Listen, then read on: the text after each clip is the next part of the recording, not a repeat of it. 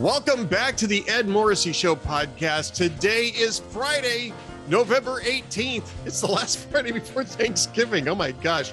A week from today is Black Friday. I was just reminded about this. I'm so depressed. Uh, joining me now in my depression is Duane Generalissimo Patterson of the Hugh Hewitt Show, master of the universe, H-U-G-H-N-I-V-E-R-S-E.com, the troll-free web surfing experience for Hugh Hewitt fans and listeners. And uh, Duane, uh, how much of your Christmas shopping have you gotten done? Oh, it's Christmas shopping? None. Yeah, same. Zero. How much of your Thanksgiving shopping have you gotten done? Um, uh, that that's a that's a hard question to ask. Actually, um, I actually have outlaid cash on Thanksgiving. Uh, we are actually going to Flagstaff uh, starting next Wednesday. We're going to drive out to Flagstaff. Why Flagstaff? I honestly have no idea. our next door neighbors uh, and and our family. Uh, we were in Utah last year. Um, we were in uh, we we decided to spontaneously go to Utah for Thanksgiving. We had fun to a, like an Airbnb there. And this year we decided we're going to Flagstaff. Why? Because Sedona was booked up. I don't know why, but we're going there. and um, so I'm throwing the e-bikes in the back of the truck, and uh, we're we're going to pile in and, and leave Wednesday. So I've outlaid the money on the on our share of the Airbnb, and I'm bringing the turkey roaster and and we're we're doing that that whole thing. But I I still don't know why we're going, but we're going, and we're going to have fun. Well, I am. I, am glad that you're going. You're going to have fun. We're, we're having family coming into town, so the, we're going to have some fun here too. I actually bought the turkey. That's a whole other story. Uh, but uh, ended up buying two turkeys. Um, well, if you look at one the, of us, one of us and, for Christmas, so. and and and we'll get more. We'll, we'll cover more of the midterms in just in just a minute. Speaking of buying the turkey. Yeah, right. Exactly. Did Republicans buy the turkey? I like this. This is this is a good bit. Did Republicans buy the tur- turkey? Yes. Are they getting are they getting the stuffing as we speak? Well, we could talk a little bit about the midterm status. We're down to five uncalled races. We know that uh, House Republicans are going to have the majority, 218. But what you don't want is 218, 217. That no. is a bad position to be in. Three to five are still in California, but um, from my from, from what I can tell, uh, the Lauren Boebert uh, race in Colorado is going to go to a recount. Uh, the last I saw on that, Boebert has a 551 vote lead, and there was literally 200 votes left that hadn't been counted as of last night. Even if all 200 broke towards uh, the opponent, the Democrat, which they're not, they're going to be split. But even if all 200 went in, there's not enough there. Her margin going into the recount is going to be north of 500. And unless something really unusual happens, that's outside of the margin of cheat uh, for it, recounts. I, I, I, you know, I'm not going to talk about the margin of cheat because the margin of cheat is is hard to quantify, right? Because it depends on what kind of cheating you're talking about. But what I can say Recount, is the margin recounts. of error, the margin of error in counting ballots, just the natural margin of error. Recounts don't overturn 500. they don't. They don't. I will tell you that I will tell you one that had a 500 vote swing. the one I had a ringside seat to. Um, and I'm, you know, obviously Minnesota as a state had a larger, you know, universe of ballots too. Um, but you're starting to get uncomfortably into the zone where recounts might actually matter. And um, and we're still not quite sure if Otero County has fully counted its ballots they're going to finalize it today. The, the, good news, of course, is Otero County is actually one of Boebert's better counties. Right. So, so I, I, again, I would be, uh, you know, I've I've seen a lot in elections. We both have in our 20 years of doing this, but uh, uh Boebert's going to win that race. Um, so that's going to be a pickup. That would be a minimum of of what 219. Uh, 219. Kevin, Kevin Kiley is going to win California three. He's up. He's been up all the way along. Decision Desk HQ has, has already called that race. That was the one that they called um, bringing it to 218 which caused Decision uh, Desk HQ to throw the House to the Republicans a day ahead of all the rest of the networks. Because Right. of that Kiley race. They've already called it. They've seen enough there. Um, Kiley would make it 220. Valadao's going to win his race. That's 221. Um, You know, we should Yeah. talk a little bit about Valadao though, because Valadao, um, that's a that's actually a Democratic district. It's a Democratic district, but Valadao is the incumbent. He's got name ID. He, he's in. He's he's he's he's been He's got He was- name ID. He's also he's also one of the very few Republicans who voted to impeach Donald Trump too, which is one of the reasons why he's got credibility in that district. correct. Correct. Yeah. So so he's gonna he's gonna win that seat. Uh, and then the other one is uh, John Duarte. He was behind for quite a bit, and then a a uh, fifteen hundred vote dump went his way. Um, what last night or the night before, and he went from a six hundred vote deficit to a nine hundred vote mar- uh, uh, uh, lead, and that's that may be a little bit too much insurmountable uh, for the Democrat uh, in that race there. So that would make 222. That's that's kind of the conventional wisdom. Dave Wasserman from Cook Report thinks that the conventional wisdom now is 222. 222. Yeah, you and I were joking about that on Wednesday night. Uh, right. the room 222 theme and all that.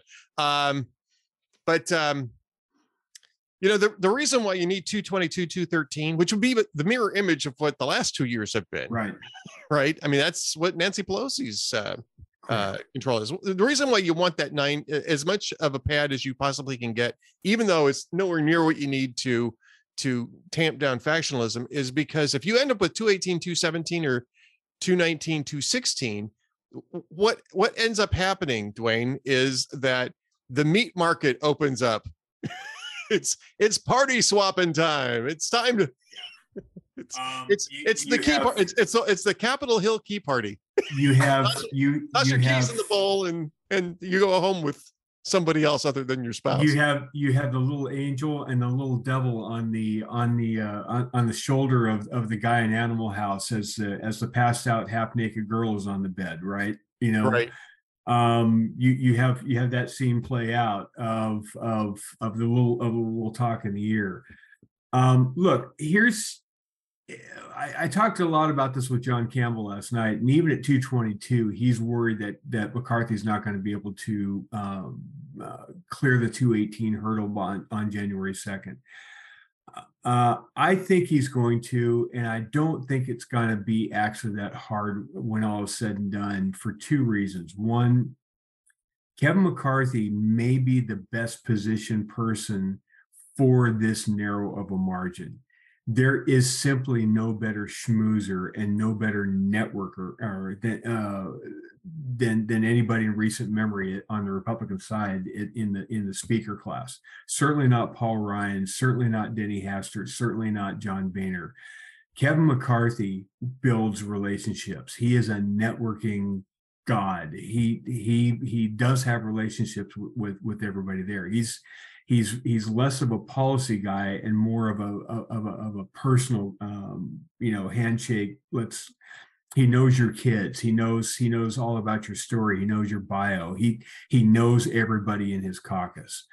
Um, so that's going to help him um, greatly getting into that. Now, for those that want to um, use their individual seat as the 218 vote, and and and there might be 60 Republicans that think they're the 218th vote, and and technically they are. But if they're in the minority, they're really they, they really don't have much to to go on there. They're not going to be Right. really given anything their leverage, and they will have leverage on policy once they're in the majority.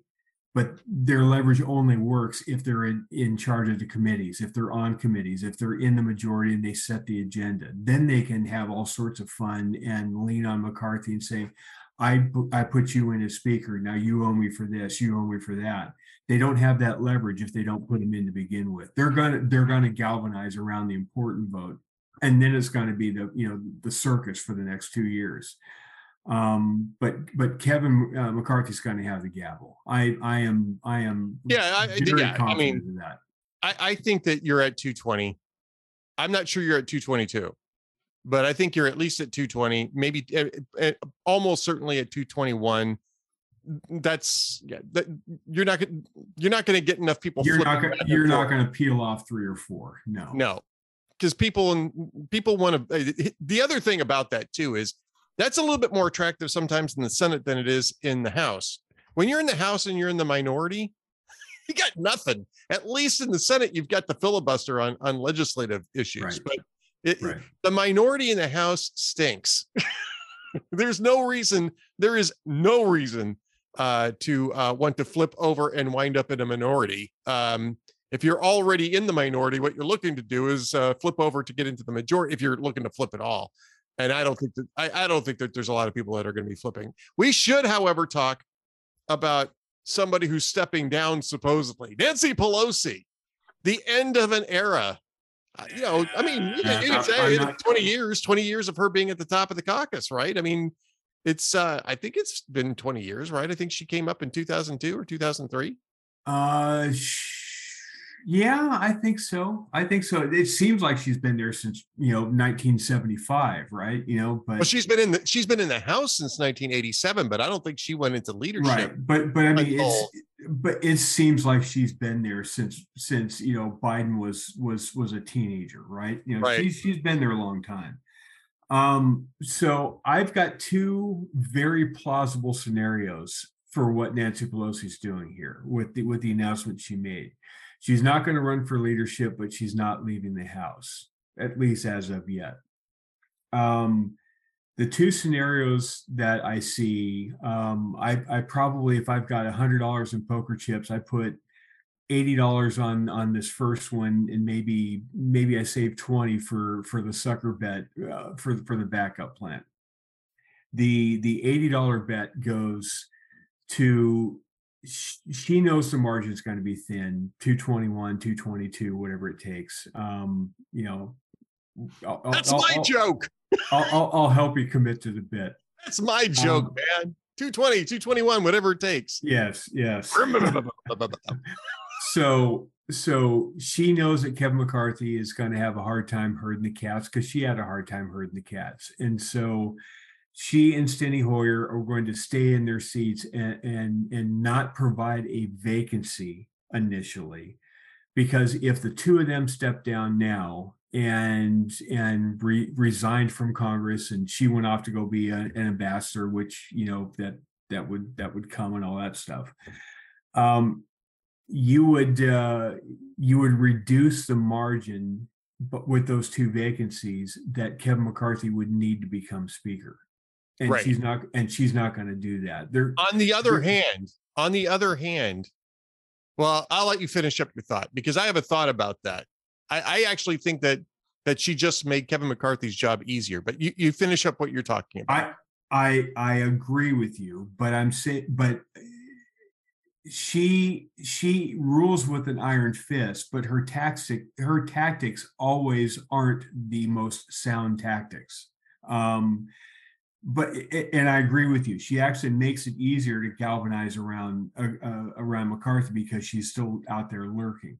Um, but if she were to um, step down theoretically, and Steny Hoyer were to step down theoretically, th- uh, that would create a couple of vacancies. It would reduce the margin that Kevin McCarthy needs to be able to become speaker. She's not going to do that. She's going to make everybody on the Republican side walk the plank for Kevin McCarthy. And then at that point, probably she will announce her, her retirement from Congress as the ink is dry on the paper from uh, the White House nominating her to go be the ambassador to Rome or something like that. So that's that's the most likely scenario. Here's the sucker bet. Here's the twenty dollar bet. She's looking around at the results of the midterms, and she doesn't want to have to sit there and deal with the AOCs and deal with all the all the knotheads uh, as part of the minority. So she's gonna she's gonna sit back and lay low, right, for for this term and she's gonna she's gonna do her version of of Winston Churchill and be the quote unquote backbencher, which is going to be nothing of the sort. She's still going to Right. be pulling the strings behind the scenes. this is, and, I mean, yeah, I, this is going to be my point, but you keep going. And and here's what here's her play. her play is Donald Trump wins the nomination for the Republicans, goes up against Joe Biden, and because it's Donald Trump, Joe Biden beats him again because the country can't stand Donald Trump. We saw all the Trump acolytes get pounded and and uh, underperform in the polls, and she's going to think, you know, if if Trump, if the Republicans are stupid and the Democrats play Operation Chaos again in some of the early primary states, maybe we can get Donald Trump this nomination once and for all again and he'll lose to Joe Biden in 24. And if the backlash against Donald Trump is big enough in a presidential election, and there's only a four seat majority for the Republicans in 24, why those coattails of Joe Biden and the anti Trump coattails are going to be long enough that the Democrats are going to swing right back and it will only be a two year majority for the Republicans. So, why would I not immediately leverage what I've just done behind the scenes for two years, letting uh, Hakeem Jeffries? Um, you know, act as though he's the, uh, you know, the Medvedev of of uh, American politics, and she actually is going to go for the Bibi Netanyahu and angle for the the third go round. You know, the first the first person ever to come come back and actually serve as speaker three different times. That's you know that's that's that's the that's a long shot sucker bet. No, I don't think she'll come back as speaker. That's the one thing that I don't think will happen. She's not coming oh, back I, as speaker. Uh, no, no, no, no. I, I think she's going to stick around and, and this is what I think is going to happen. This is the reason why I think Hakeem Jeffries is not going to be terribly happy about this. I think he was figuring that she was going to take the job as ambassador to Italy, but she's connected to the money, right? And sure. when you're connected to the money, you control an awful lot of things. And that's what she was saying on Sunday, by the way. And I don't think uh, enough people picked up on it. I certainly didn't at the time. Um, that she, even if she wasn't speaker, she would retain a great deal of influence in the House. And the reason why is because she raises the money for everybody.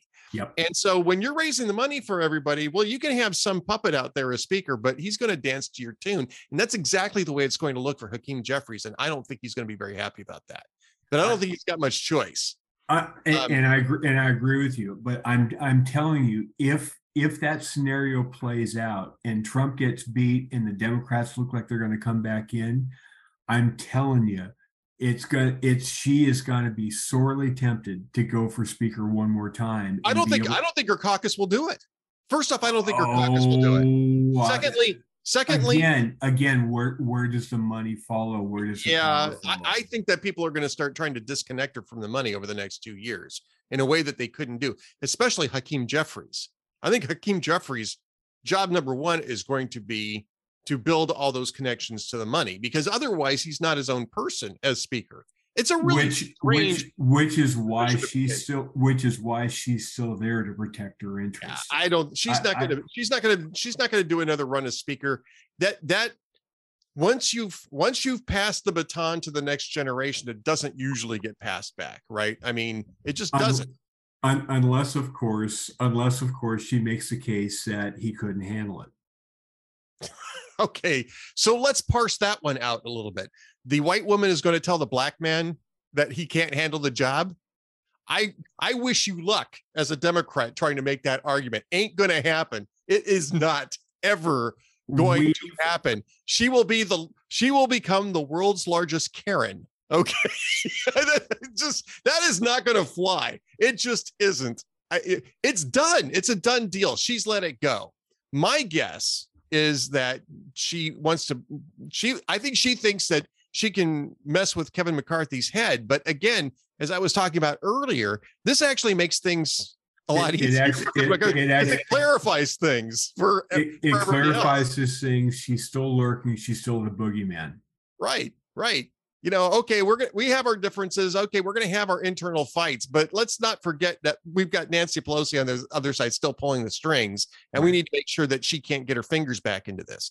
And my guess is that once it's become clear that she can't get her fingers back into this, and if especially if Hakeem Jeffries is, manages to sort of, you know, cut the cut the puppet strings with her, um, she might end up taking that job in Italy. The um, the ambassador job in Italy um, before the end of this session because she won't get a chance to do it after this because Joe Biden won't get reelected.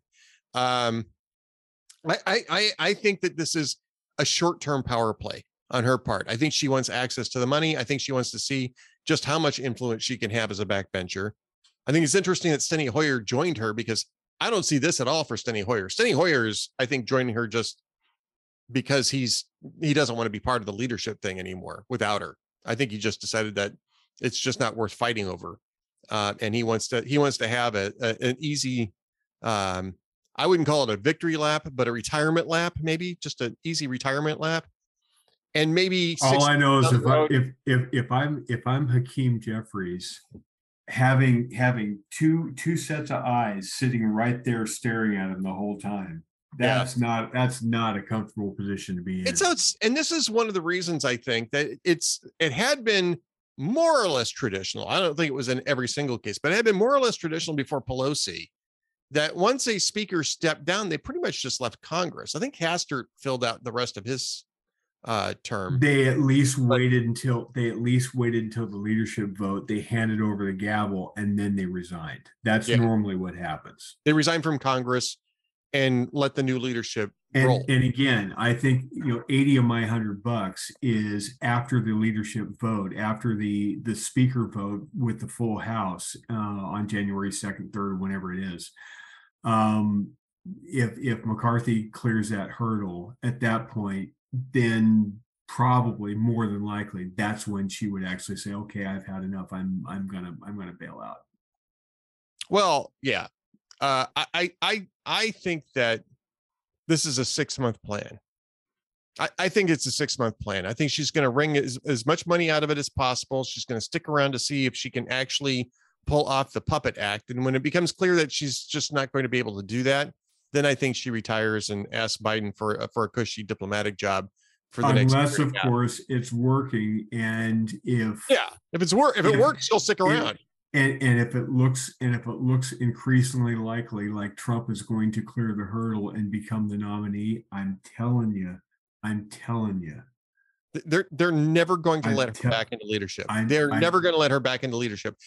And I'll tell you one reason why is is and I, I forget who it was. It was it was a Capitol Hill reporter that was that was writing about this yesterday on Twitter right before of course it imploded and, and disappeared into a black hole, an internet black hole which it didn't do. We'll talk about that in a second. But uh, uh, the Pelosi was able to last as long as she did because of fear. And this is a Capitol Hill reporter, not not not a Fox News reporter. This is I, I, it's either Politico or was one you know Punchbowl or or something like that. Basically, she's not that well liked. Apparently, is what the is what the issue is. She, uh, she has had an iron grip as most iron grips are based on fear rather than loyalty. And once she's out of the way, I think that if, if that's her plan, I think she miscalculated because I don't think there's any way they let her back in after that. I think I think everybody will be very happy to see her in the rearview mirror, uh, along with Steny Hoyer. And I think if they could have gotten James Clyburn out of there, would have done it. They would have they would have booted him out as well. Um, no, well, she's done. All, all, all I will say is um, I, I, until until I until I actually see the the the cold dead body uh, carried out from the Capitol once and for all. I'm I'm I'm not I'm not buying it that she's she she's she's not working a plan for for uh, uh, some kind of a future run. That's just that's just that's not how she operates. Well, you may be right, but I, I just, I, I mean, and maybe that's what her, what she's thinking, but I don't think it's, uh, I, I don't think and, that and I'm, realistic. And I'm, willing, and I'm willing to concede that she may be miscalculating there. I'm just, oh, yeah. I, I, I talked to Campbell about this last night, and you know, Campbell knows her a, a, a bit, right? He was he right. was in there quite a bit when she was there, half the time a majority, half the time a minority um, that that is not a that is not a non-zero option here and and he admitted as much last night that that would be a classic pelosi move well classic as it may be, I count me as deeply skeptical on. Oh, on again, that, on that I'm. I'm I'm I'm not putting a lot of money on that bet. I think No. that I think the odds I think, she, are but I think she's sticking around to to to try to direct the House caucus see if the using Hakeem Jeffries as a as a puppet. See and if I don't think Hakeem- comes to her. and I don't think Hakeem Jeffries is going to put up with it. I think he's I think he's going to uh, put forward a smiling face for politics, and I think behind the scenes he's going to be trying to cut those ties. what committee as does Nancy as you can. Pelosi sit on? Because as Speaker, she she was never on a committee. Now that she's just a normal Congressperson and not in leadership, what committee does Nancy Pelosi sit on? I guess it depends on where Ha- Hakeem Jeffries wants to put her. Doesn't right. it? So so does she sit on rules? What does she? Well, she to- would actually, I mean, actually, she would probably be really good at rules. That would She, probably prob- be she, right place she probably would. Does she chair rules? Does, does, does she does she have seniority over everybody? I she- think I would think so. I think Al- she's almost think longest, so, right? She's the longest. She's got to be the longest serving, or or very close to the longest serving uh, House Democrat. She, again, she started. She started in 1987. That was 35 years ago. So so how does that go over to whoever would have been next in line for the Democrats to be on on Well, or whatever? That's a else? that's a seniority issue. If somebody more senior wants that position, they usually get it. I mean, so I mean that's that's just business as usual. I don't think that that's going to cause a whole lot of angst. It may very well be that she doesn't chair anything. She may want to she may want to sit sit- sit on a few committees, but she may not end up chairing anything because she, her focus will be on trying she- to she- everything she- behind the scenes. Well, I I, I and, and I misspoke. She wouldn't chair anything. They're they're in the minority. She'd be a ranking member. Uh, you're, you're right. You're right. But uh, ranking member. You're, you're, Yeah. I made the same mistake. Yes, ranking member. But I mean, she may not want to even do that much. She she well, as ranking member, maybe it'd be a little bit better. Actually, she's only going to be in. She's not going to even run for reelection. I I I I will I will make that.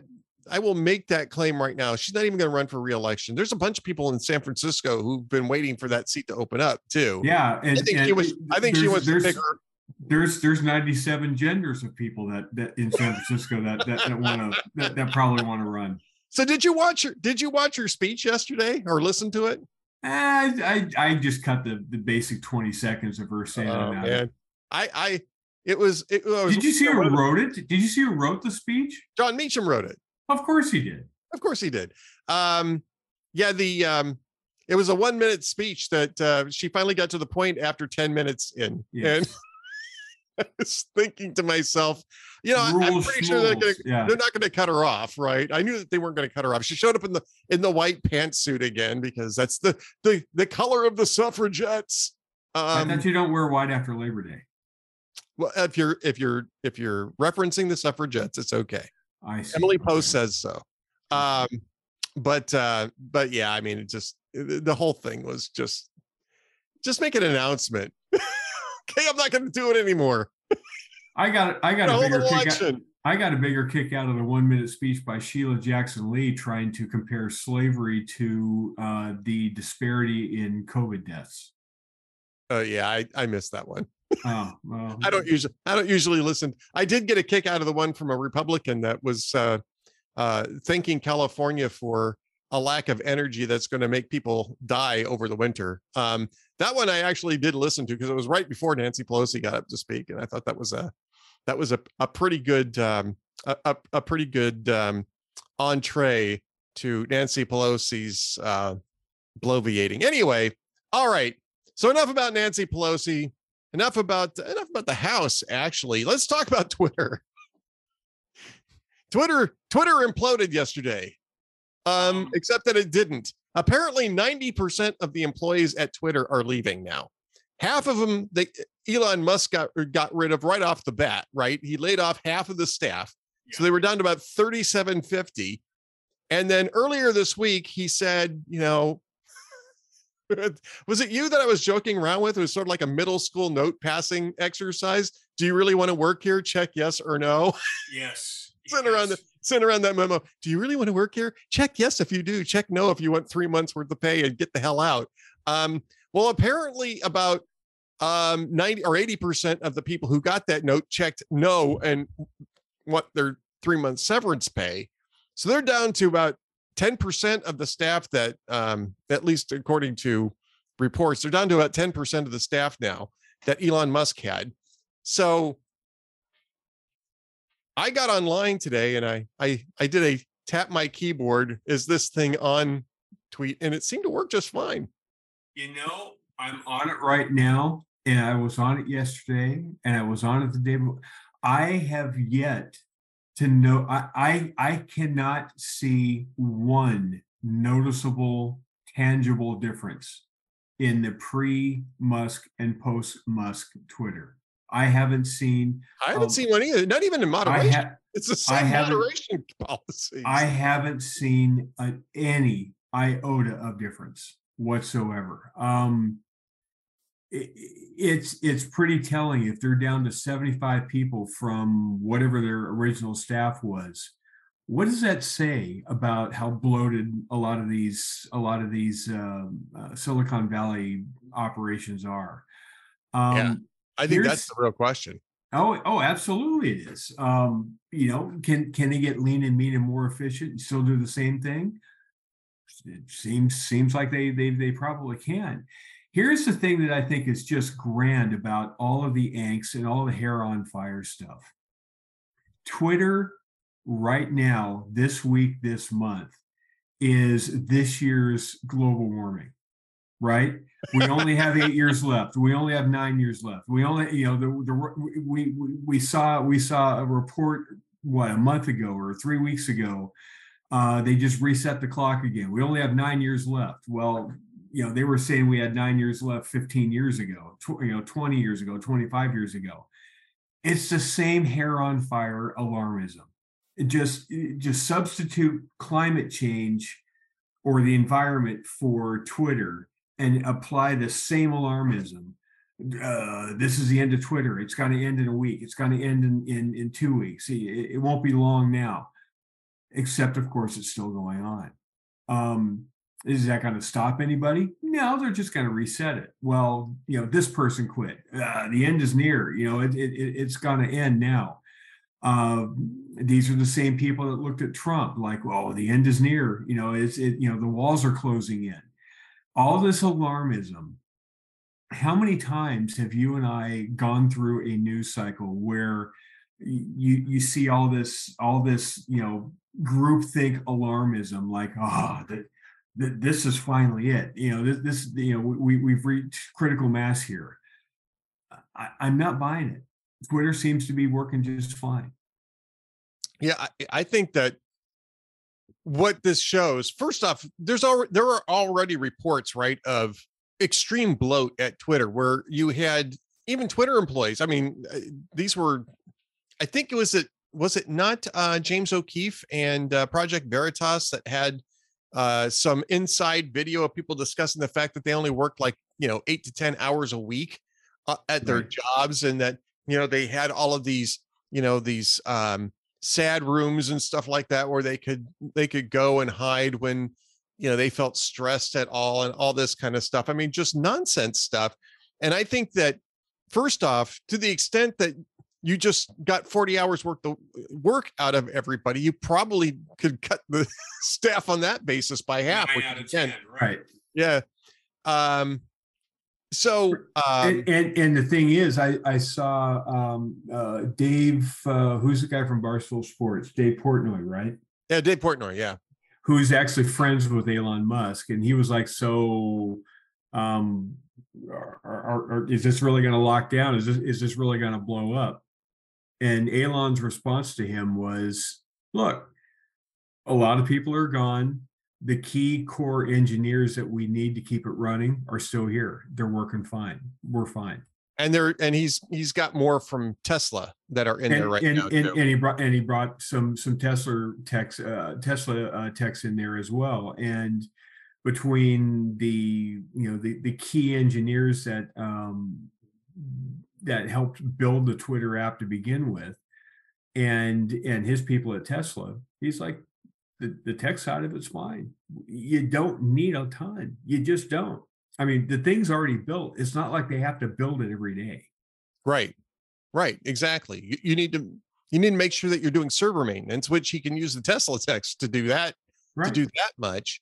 And um you know, continue moderation, I guess, is the only other thing, you know, uh, dealing with signups. I don't know that you needed 7,500 employees at Twitter. And I think that that's what he's proving is that you didn't need 7,500 employees at Twitter. And what's the number one operating expense for most companies, Duane? Labor. Labor, right? Yes, so labor. So he buys this thing for $44 billion, which is overpriced, and everybody knows it's overpriced. It was a dumb deal, right? We were cheerleading it just because we wanted to see a change, uh, you know, a, a, change at Twitter, but it was a stupid deal, right? I mean, we can we can admit this now. This was a dumb deal. Of course it was, and and, and, there, and, there, and there's no realistic profit margin. I mean, it's it's it's all smoke and mirrors. It, it's based on a bunch of bots. You know, there's there, there's there's there's a lot of, of fraud in its it's uh it, it's it's sales pitch it, it's so what do you, it's business model so what do you do when you've when you've uh, leveraged your you've you've leveraged your wealth in order and made a bad deal you know and, and spent too much money on an acquisition? And i can tell you this from firsthand experience right? Because i was around hughes aircraft when raytheon or excuse me general motors bought them up it was a disaster for General Motors, an absolute disaster for General Motors. One that Ross Perot tried to prevent them from doing, and they end up kicking out Ross Perot over it, right? Right. So what do you do? You you slash labor down to the bare minimum of what you need to do to keep it running, and right. you cut expenses, you cut costs, and then you start to figure out how to make it profitable. Right.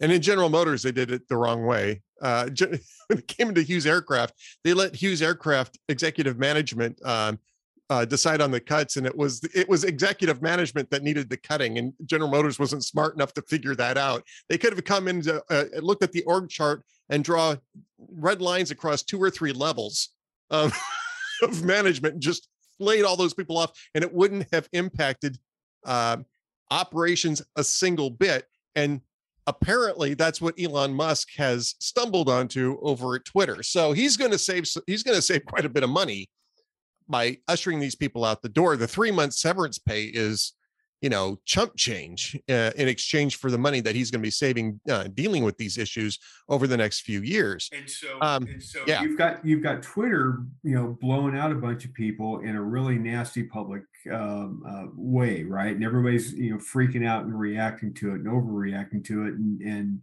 and and and just capitalizing on the moment.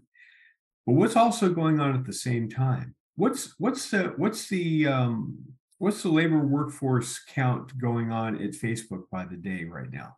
Oh, that's also being that's also being reduced. There's headcount reductions at Facebook. No, uh, no, no, across big, across like, like ten thousand, right? Ten or eleven thousand that they got rid now, of. No, no. Why is that happening again? Bloat, actually. oh, so so we now have two social media kingpins that are a little bloated in personnel. So maybe what Elon Musk is doing isn't necessarily uh, financially unsound. Maybe maybe what he's doing isn't necessarily a bad thing if you have too much bloated labor that's not really working efficiently. Well, and I'll tell you why is because there's no competition. There's no there's not a lot of competition between Facebook and Twitter. They're really two very different products, right? Correct. correct. Con- same thing with with you know Facebook and YouTube and Twitter and YouTube. Two but, very very but, different products. Where's where's the angst? Where's the people all saying, "Well, I'm going to quit. I'm leaving Facebook forever because he's laying people off, and this is this is wrong. This is evil." Uh, Elon, you know what? Why isn't why isn't um, Oh, but that's because Facebook is the Facebook is the is the good platform compared to Twitter. I mean, it used to be that people were aiming at oh, you, Facebook, but they're the mean, they're the you, responsible platform because they're cooperating with government censorship um, operations. So, so, they're the responsible. So, so you platform. mean you mean as long as the company is ideologically acceptable to the left wing masses out there, you can you can actually lay staff off and it's okay. Uh, apparently so yeah. You oh, can lay off okay. staff because right because 11,000 that was 11,000 was more than tw- than Twitter employed. It's it's about 50% more than Twitter employed altogether. See that's what I thought too. I yeah. I thought that was a pretty big layoff yeah that's a don't look at that layoff just look at the fact that Elon Musk is being a meanie. Uh, let's, uh, let's, look at that. I see so I see. and you know what else, I just make sure I understand you know what else the, the difference is? You know what else the difference is too? There's another difference is that Clinton world isn't coming after Facebook. Clinton world is coming after Musk and Twitter. You see that uh, report from Fox Business News with accountable tech, which is part of Hillary Clinton's um, what's it called? Um, elect me again. I, I forget what, what her what her new thing yeah, is called. Yeah, exactly. I got uh, robbed. I was the I was robbed foundation. I think is what it's called. Didn't uh didn't didn't we hear uh that the DOJ is going to come after Elon Musk too and investigate whether that was a a, a legal acquisition? Didn't, didn't didn't we see talk I, about I, that? I haven't I haven't seen that, but I, I, I there wouldn't be any this the board agreed to it. Twitter's board agreed to the to, to the sale. In fact, they sued to make sure that Elon Musk followed through on it. So I don't know what the DOJ would have to do with that. Uh, if if there's if there's talk about that, it's just talk. There's the DOJ doesn't have any um, doesn't have any say in a in an acquisition in which the purchased entity sued the buyer to make sure that he actually followed through on the sale That'd be a hell of a that'd be a hell of a case to bring to court, right? Well, Your Honor, we think that this was an illegal acquisition. Um, excuse me, but didn't the company sue the guy to force him to buy it? Well, yes, but uh, yeah, okay. Oh, I I I understand. Okay. I'm just I'm just saying we we we we seem to have a different standard. We we seem to have a different rule set uh, with, with with social media companies um, when it's somebody that has fallen out of favor with uh, with with half yeah. the country. Yeah, what what a shock that is. We're all what we're all shock. terribly shocked about that. Well, we're just about to the end of our podcast today. Actually, I'm and I've got a uh, another interview coming up with Rob McNealy about crypto, which is re- very interesting with all the stuff that's happening with FTX. Duane and I didn't get to that, but Rob McNealy and I do talk about that. So stay tuned on that. Um, doggone it, we didn't get a chance to talk about Donald Trump. Uh, did did he do something this week? Oh well, yeah. You know, if you read the New York Post, you probably you probably didn't notice it because it was buried on A26. But he kicked off the 2024 presidential cycle. Unfortunately, you and I talked about that on Wednesday, so we're fine. We, we but, uh, yeah, we, we we did talk about that on Wednesday. We we we we make a joke. We uh, make a joke to help you forget how screwed we are. Uh, no, the the uh, here here's the long and the short of it. Um, Let's make it the short of it because we're already running long here. I, I get it. I get it. I, I I am I remain unconvinced that Donald Trump is going to get the nomination this time around. It, the, the, the shtick is seven years old. It's not the same shtick. He's not adding anybody new to the fold that he didn't already have. And all he's done is is alienate women and independents. And you saw that with every one of his candidates his preferred big ticket candidates uh, from coast to coast. I, I'm I'm I'm not sure he's going to make it this time around. I'm just not. But we'll see. You know, it's going to be it's going to be uh, it's going to be an interesting cycle. I I agree. All right. So uh I would normally ask you what's coming up in the next Hugh Hewitt show. That's Monday. I don't even know if you guys got the show lined up yet. Uh, Bob Frantz is going to fill in from Ohio uh, because you're oh. doing relevant radio. Um, I am. I am. I was asked. I will tell everybody I was asked, you, but unfortunately, you, I was already you, committed. You were asked and, and and deferred. You you you chose not to join leadership at this time. You're going to be a back. you're going to be a backbencher. um, so Bob Frantz is going to host on Monday. So we've got shows Monday, Tuesday, and Wednesday, and then we're off for the break. Um, but, but you know, for the next few weeks, this is kind of silly season. There's there there's there's some political news, but there's not a lot going on between now and, and the end of the year, unless unless you know war breaks out worse or some unforeseen black swan event. But we we're getting to the point where things kind of take a little bit of a break after the election uh, for the holidays. So who knows what we're going to talk about on Monday? Oh my goodness. All right. Well, lots of stuff coming up. And of course, you can go over to the universe and get a lot more content over there, a lot more, uh, a lot more exclusive content You got uh, James Lileks coming up tonight, right? On the after show? Yep. Lileks will be on tonight. We'll do a baker's dozen, some of the oddball stories of the week, and um, a little bit of current news, but not much. Mostly just kind of kick back and have some fun. Well, there you go. In an enjoyment Friday. So be sure to tune in. You got to be a member of the Universe, H U G H N I V E R S E dot com, the troll free web surfing experience for Hugh Hewitt fans and listeners. I'm a member. I'm on there Wednesday nights too. Lileks is on tonight. You can't miss Lileks. You got to join for Lileks. You don't join for me, join for Lileks. Lileks is a national treasure. Yes, and uh, and Duane's got him locked up on Friday evening. So there you go. Duane Generalissimo Patterson, thanks for being with us. We'll talk. I guess we probably won't do this next week because we'll be, you know, the holidays, but we'll probably come back in two weeks to do this, right? I think in two weeks, probably in two weeks.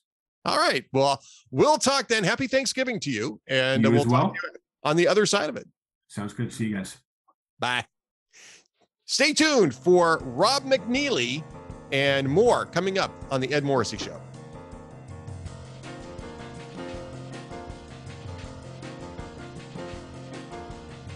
Joining me now on the Ed Morrissey Show is my friend Rob McNealy from TUSC.network, T U S C dot network. Uh, my crypto guy. Everybody should have a crypto guy. Rob McNealy is my crypto guy. He's the guy who knows everything that's going on in crypto. And Rob, first off, welcome back. Well, uh, Ed, thank you so much for having me back. I love being here, and, and we talked about this before. Like, you got something weird to talk about, uh, and man, in crypto right now, there's some weird stuff to talk about. well, I mean, the the whole FTX collapse. Uh, uh, you know, Sam Bankman Fried, uh, his his you know his actions in this. Uh, you know the connections between FTX and you know policymakers and you know the the politics of it, the the the money of it. Uh, it's it's just crazy. And you and I talked about crypto. The last time we talked about crypto, we said, "Hey, look, you know, you, you it's any investment is a risk, and you know, you don't anybody can anybody can have an investment that collapses, and it doesn't mean you know crypto's not the only place that that happens. I mean, Bernie Madoff, for instance, did a Ponzi scheme, had nothing to do with crypto. So I mean, it's you know, you know that those types of things happen, but this I think is a pretty big blow in the um, crypto industry right now. And it seems to have shaken up a lot of people. And I'm kind of curious as to what, first off, if you can explain it to us, second off, tell us what it means. So, believe it or not, I don't actually think this is a crypto problem. And as though it involves cryptocurrency, Right. everything that was done was not done because of cryptocurrency. So I'd like to like I'd like to just point out that what's happened is everything they did was illegal and everything would be that is and everything they did was regulated in some way and they violated every single possible rule you can imagine um, but what we always say is that this wasn't that the blockchain was hacked here so what what Right. ftx was um, is essentially was a crypto bank offshore. So understand that this is they're based in the Bahamas. They are not a regulated US entity though they have one small entity that is regulated in the United States. They have over from what I looked at they have over 120 130 different entities under an umbrella across the globe. So understand this is not like an American company for the most part. They lived in the Bahamas, they were incorporated offshore. Um, and and what we say in crypto, there's this old axiom, and you'll hear it time and time again that says, "Not your keys, not your crypto, or not your keys, not your coins." And there's two types of crypto exchanges. Exchanges are just ways that you know they're like marketplaces where people buy and trade crypto, just like people might do with a stock on a stock exchange. Um, the thing is with crypto, even though it's digital, you whoever controls the key of the wallet that that crypto is in has control of the crypto. So when you have two types of exchanges, centralized exchanges and decentralized exchanges. So a centralized exchange is like FTX. They're just like a like a you know normal stock exchange, but when you trade on a centralized exchange, you are handing over the keys to your cryptocurrency and giving it to that person and trusting that this company and it's a company um, is going to take do good care and take fiduciary responsibility with your funds. Whereas a decentralized exchange, uh, I could throw out a name like XBTS, for instance. Um, you can trade crypto there, but you possess the keys to your coins. They're always in a wallet you control. There is the the people that you know put the developers behind that decentralized thing don't actually have control of your crypto whereas on a centralized exchange did. And so the the other thing is so FTX had a partner company called Alameda Research. I call it their gambling arm. And so what ended up happening is they were basically gambling um, with doing all sorts of interesting market bets. They were they were trading news stories. They were betting on futures. They were betting on other exchanges. And Right. what so happened is they just took everybody's money from the FTX side. Um, there was no wall, there was no silo. And so what it looks like what's happened over the last three years, these guys came out of nowhere, um, basically promised no risk investments, and people started to believe them. And they just got really good at getting people to give them money. And then they they started having uh, tokens that they were creating on their own and trading on their own exchange that were not even real. They then use those hmm. little fake assets in addition to the real assets that they stole from their users' deposits, and then were using them for collateral to get more loans so they can make more bets.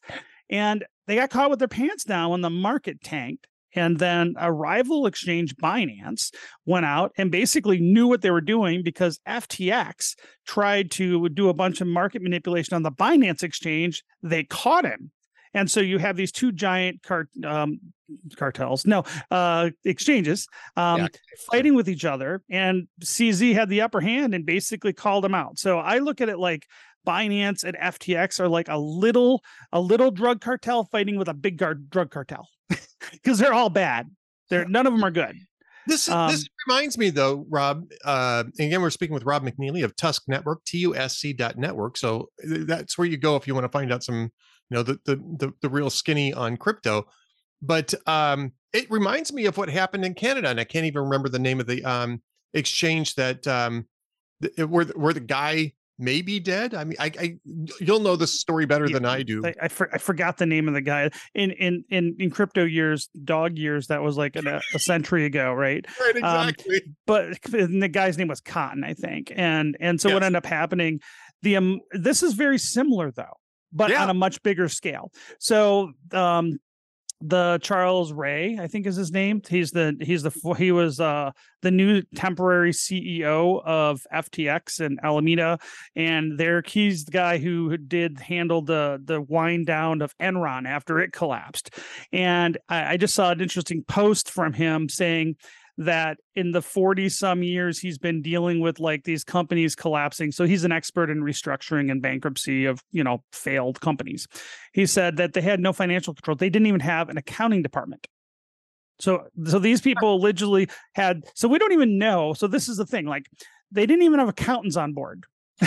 And so like basically any money that was going into their little paws just went to whatever gambling scam anything they wanted to do um and but on top of that since they had a lot of resources and then they started marketing and they got into naming rights of stadiums they got tom brady roped into this um and and and i think this is what's probably relevant to your audience in particular is there's a interesting connection to politics involved with Yeah. this and there's both rumor there's conspiracy theory going on right now but how it looks right now is is that SBF, Sam Bankman Fried, his mother and father are huge Stanford, um, they're professors at Stanford, um, and very well connected to the Democratic National Party.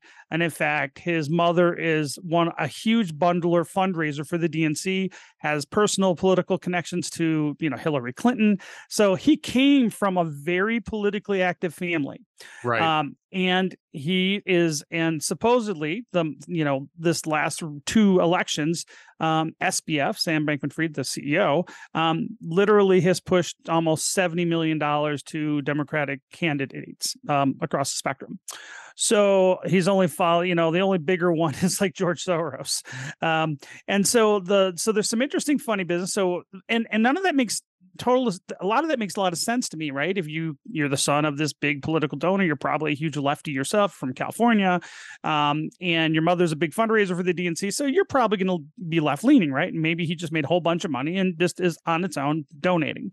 Um, but the problem is is that they were commingling all their funds Right. And here and there's and here's another interesting element to this. So um, after the Ukraine war started, we have two interesting things happening. Lots of people from all over the world wanted to donate money to the Ukraine, so FTX set up a little payment gateway set up so people could donate crypto directly to the Ukraine. And then you had the U.S. government just giving all this tax money and payer money with no accountability to Zelensky. Um, and so we also know that Zelensky's uh, regime was actually using FTX is a way to take crypto and turn it into cash at their bank. Um, and but the one thing that's not, eh, which is kind of it's a rumor at this point. I don't know if it's true because we don't have access to the books. This is the big part. And according to right. the CEO, the new CEO, they don't keep books. so, um, and so we also have that there could be this conspiracy theory is right now, or the rumor is, is that taxpayer money was being funneled to the Ukraine, which was then being funneled to you know FTX, which was then being funneled um, to Democratic candidates and action committees. Um, the other thing that could be interesting, which we don't know, was Zelensky embezzling money that was given to him by the US government and investing in FTX for his own personal gain or not. Again, we don't have proof of that because this, apparently even from the inside the accounting doesn't exist. It's literally they had wallets and they spent money came in money went out. And they commingled personal funds with business funds which again is illegal in every country in the world. Um, and so this is the thing that I hope will be unraveled, but I don't have faith that it will. Um, that properly be investigated at this point. I think a lot of people that are more on the right also don't trust that the FBI, the SEC, and all the relevant agencies are actually going to do their job. In part, this is the reality is the current, you know, uh, commissioner and you know head of the SEC, Gary Gensler, is also family to, has family ties to the CEO Caroline Ellison of Alameda and FTX, um, right. and Sam Bankman Friedman or Fried has been getting all sorts of access. He's testified in front of congressional committees. He's getting one-on-one access with Gary Gensler. And so I don't know if I don't believe that these agencies can even they'd have to almost recuse themselves. You'd almost have to create, in my opinion, some kind of special counsel to investigate this because the investigators in this case are possibly implement, you know, uh, kind of yeah, indicated, you yeah. know, um, or, or at least, or at least incompetent, right? At least incompetent. Here's here's here's the um, or at least you know, again, you, appearance of impropriety, right? And there's a lot of that right now in this case. Here's here's one key point that I want to ask you though, and you've been kind of going around it. I just want to kind of nail this down. You've mentioned this is what what FTX and Alameda were doing were illegal in every country in the world. It's illegal in every type of investing, not just crypto.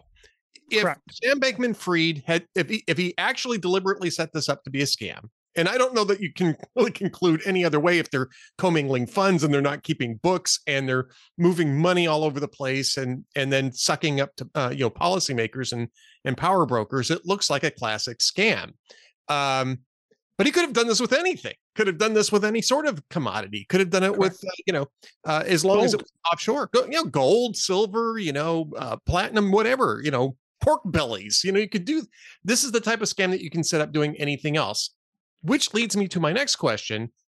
What can the blockchain do for us in this case that wouldn't be possible with, you know, pork bellies or or gold or silver? Can the blo- is the blockchain able to establish a lot of this better than we would normally see in situations involving other types of uh, other types of fraud?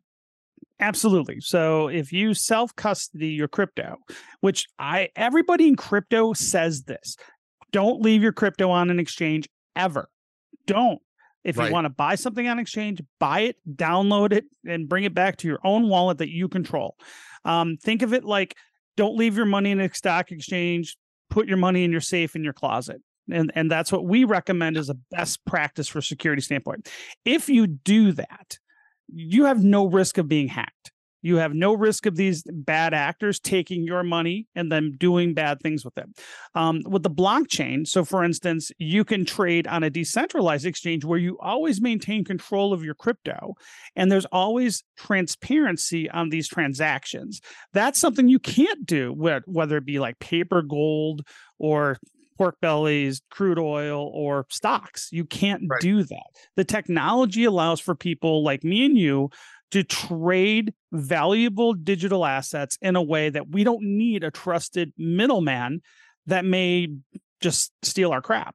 so, um, and so that's what's happened in this case. Too many people just decided that they thought it was a good idea to work with Alameda.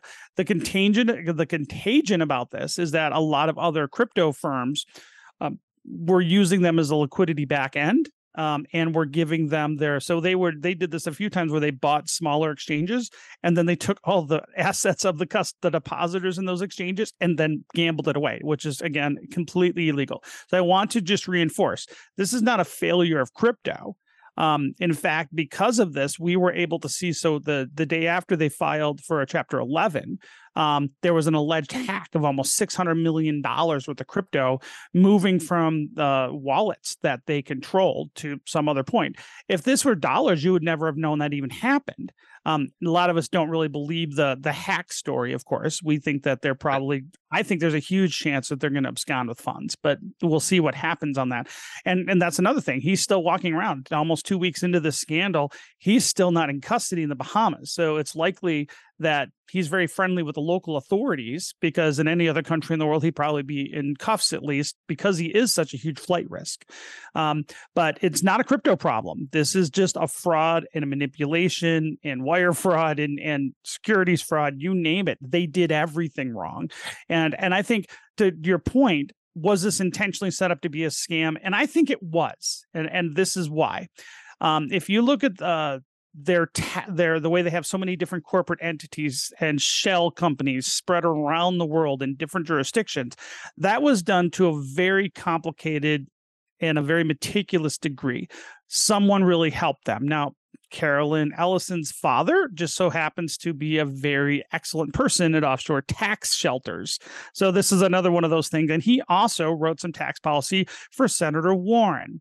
So this is where it gets really weird with the whole like overlap. So there's a I have I downloaded this and I, and I can't find it right now, but I downloaded this like like Venn, not Venn diagram, but this flow chart of all these different entities all over the country or the world um, that Alameda and FTX controlled. But yet at the same time, they had no accounting department, meaning that they had really tight tax shelters uh, system and scheme in place, which shows very deliberate, intentional design and attention to detail. Yet when it came to the accounting, there was none of it. And to me, I don't believe that's an oversight because if you're sloppy with your accounting, you could just commingle raise funds. No one's paying attention. You know, if you had 134 business entities that each had a bank account and a crypto wallet attached to them, and you're tracking the flows going back and forth, that's really easy to detect fraud and manipulation at that point, at least on the internal um, controls. They didn't have any of this. Basically, they took everybody's money and spent it the way they want, willy nilly, with no accounting oversight that we can see so far. And I think that is intentional, not by accident. Yeah. So, Rob McNealy, I mean, a uh, couple minutes left here. Um, do you see this as having a a, a a, severe impact on the crypto industry? You think it's scaring people off, or do you think that people are going to um, are, are just going to take a rational rational look at this and just practice practice better crypto uh, uh, policies uh, going hygiene. forward. Hygiene. That's the right word. Hygiene. Um, hygiene, hygiene, security. Um, I I think in some ways I think it's good right? Because it's washing out a lot of bad actors and it's highlighting the need for self custody. And to me, it highlights the need for decentralized exchanges. And so I think that's a positive thing. I think it's a, a tough lesson to learn because um, lots of people, millions of people are, have lost a lot of money here. Billions of dollars have been evaporated.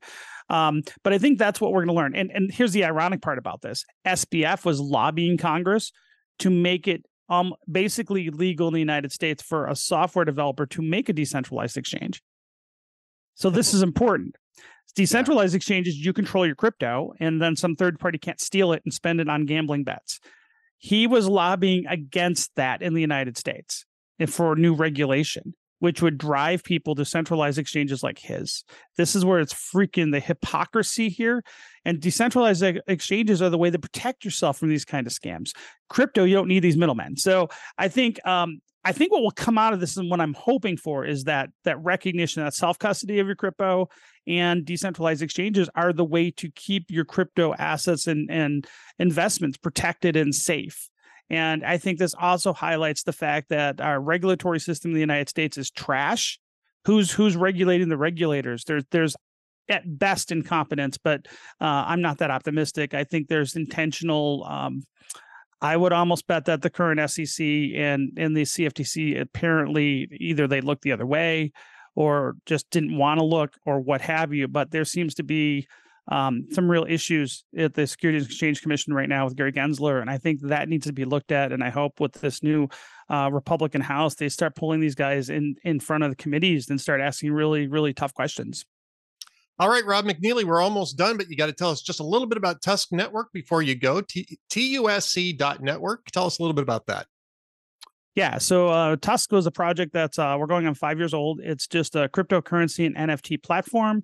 We never sold tokens and didn't do an ICO or any of that kind of stuff. Um, and we're focused on trying to help industries like the the firearms industry um, deal with the debanking problem and the censorship of conservatives and things like that. So we wanted to create a crypto that was open to everybody and could be very useful out there. We never took anybody's money. We never hyped as investment. Our focus has always been solving real problems in industries like the firearms industry. All right, TUSC.network, TUSC Network. Rob McNealy, uh, my friend and my my crypto guy. Thanks for dropping by today. Ed, thanks so much for having me on again. All right, stay tuned for one last message from the Ed Morrissey Show coming right up.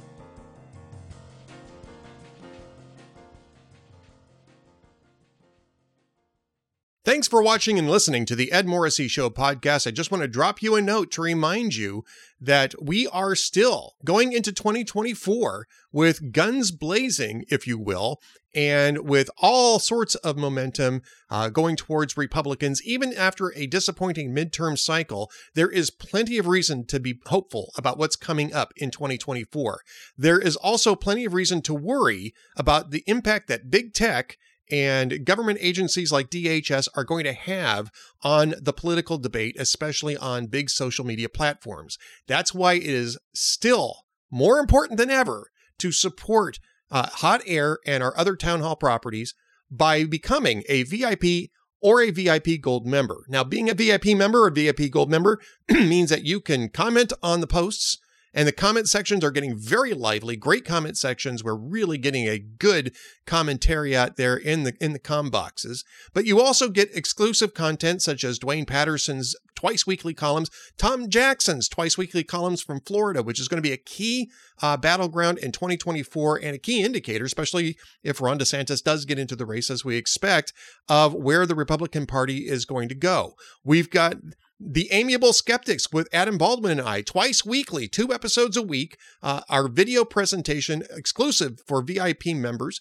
Plus, we have the VIP Gold Chat with Cam Edwards of BearingArms.com. It's the most fun hour of the week. And I can tell you that both Cam and I will uh, every single time make that claim. The most fun hour of the week, and our VIP Gold members get a chance to participate in it by putting in their comments and questions, and we respond directly to those. In fact, that's the entire reason for having that one hour chat on Wednesdays at 1.30 Eastern Time.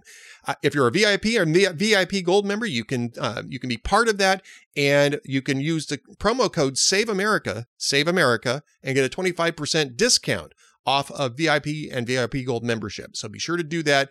Thanks for your time. Thanks for watching The Ed Morrissey Show.